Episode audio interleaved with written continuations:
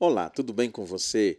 Tem um provérbio que provavelmente você conhece que diz mais ou menos assim: Ninguém é profeta em sua cidade. Ele foi citado por Jesus de Nazaré há pelo menos dois mil anos. Esse provérbio quer dizer o seguinte: que aquilo que está bem à nossa frente, diante dos nossos olhos, quase sempre nós não valorizamos. Às vezes é dentro de casa os pais têm um filho com talento para a música ou para a pintura e não dão muito valor, não. Ou para o futebol, imagina, agora nós estamos em época de Copa do Mundo.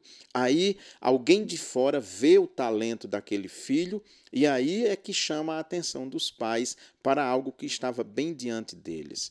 Isso também acontece com a cidade, que não valoriza muitas vezes as pessoas que contribuem com a arte, com a cultura, com a economia, enfim.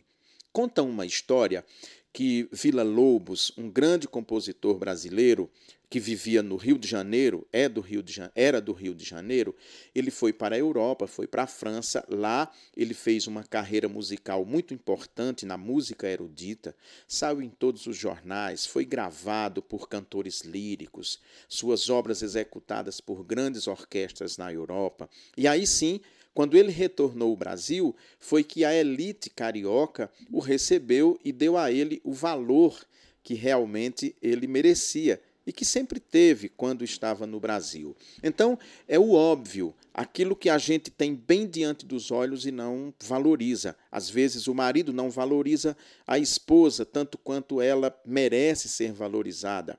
Ou a esposa também não valoriza o marido. Só às vezes numa situação de crise e de perda é que a pessoa se dá conta que perdeu algo muito importante. É importante que a gente então valorize e preste atenção àquilo que nos cerca, aquilo que está bem diante de nós, porque a riqueza, o sucesso, isso que a gente busca às vezes lá fora, pode ser que esteja bem perto de você sem que você dê a devida atenção. A historinha de hoje conta algo mais ou menos assim. Tinha um fazendeiro que estava com suas terras praticamente perdidas porque os filhos não tinham disposição, não valorizavam queriam vida fácil.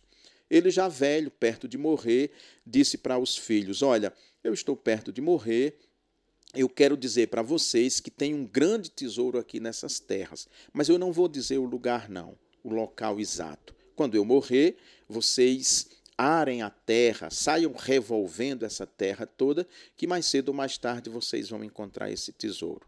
O pai morreu e assim os filhos fizeram. Saíram arando a terra, revolvendo a terra e trabalharam muito durante muito tempo, durante um certo período, mas não encontraram exatamente o que eles pensavam que iriam achar nas terras.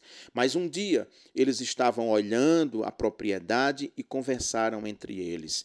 Eu acho que, na verdade, o nosso pai, um disse para o outro, que o nosso pai, quando disse que tinha um tesouro, ele falava dessas terras. Você percebeu que nós não encontramos nada nem ouro, nem prata, nada fácil, mas o simples fato de arar a terra deu um novo vigor. E agora a gente pode contemplar a plantação, as plantas todas cheias de frutos e nós vamos ganhar muito dinheiro, vamos ficar numa situação bem melhor até do que se tivéssemos encontrado o tesouro que imaginávamos. Valorize o que está perto de você. Valorize o que está ao seu lado, porque aí pode estar a sua riqueza e a sua felicidade. Shalom, até semana que vem, se Deus quiser.